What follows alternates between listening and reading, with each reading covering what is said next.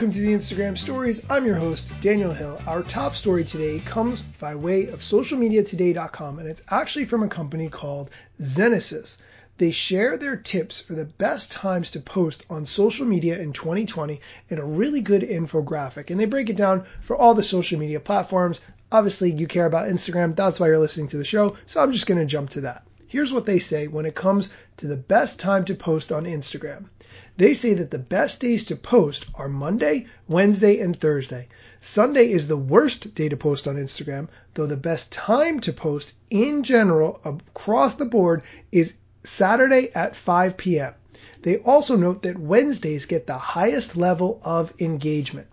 They make the point that if you're marketing or selling on Instagram, the best time to post is during lunch, which would be 11 a.m. to 1 p.m., and the evening after work, 7 p.m. to 9 p.m. They specifically detailed that most Instagrammers log in via mobile, so they tend to avoid browsing during those hours.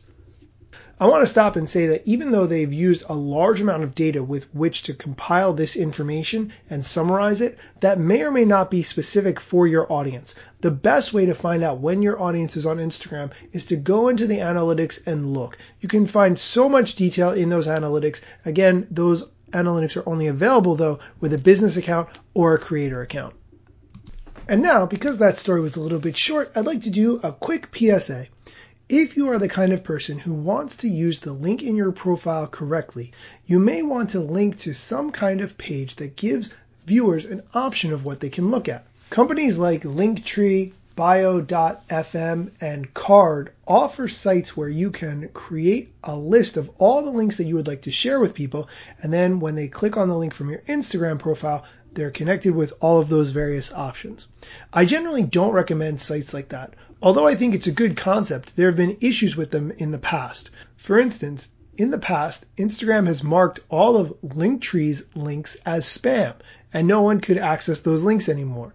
Or if a site like Linktree or Bio.fm goes down, then what? Instead, I recommend hosting a list of links on your own website or some other place that you control and manage. I'm going to be building my own custom page like that on my own website. I'm going to do this as a test and I'll report back how it goes. If you've done something similar, I would love to hear from you. Please send me a direct message at Daniel Hill Media. That's it for today's show. Come back tomorrow for more Instagram news.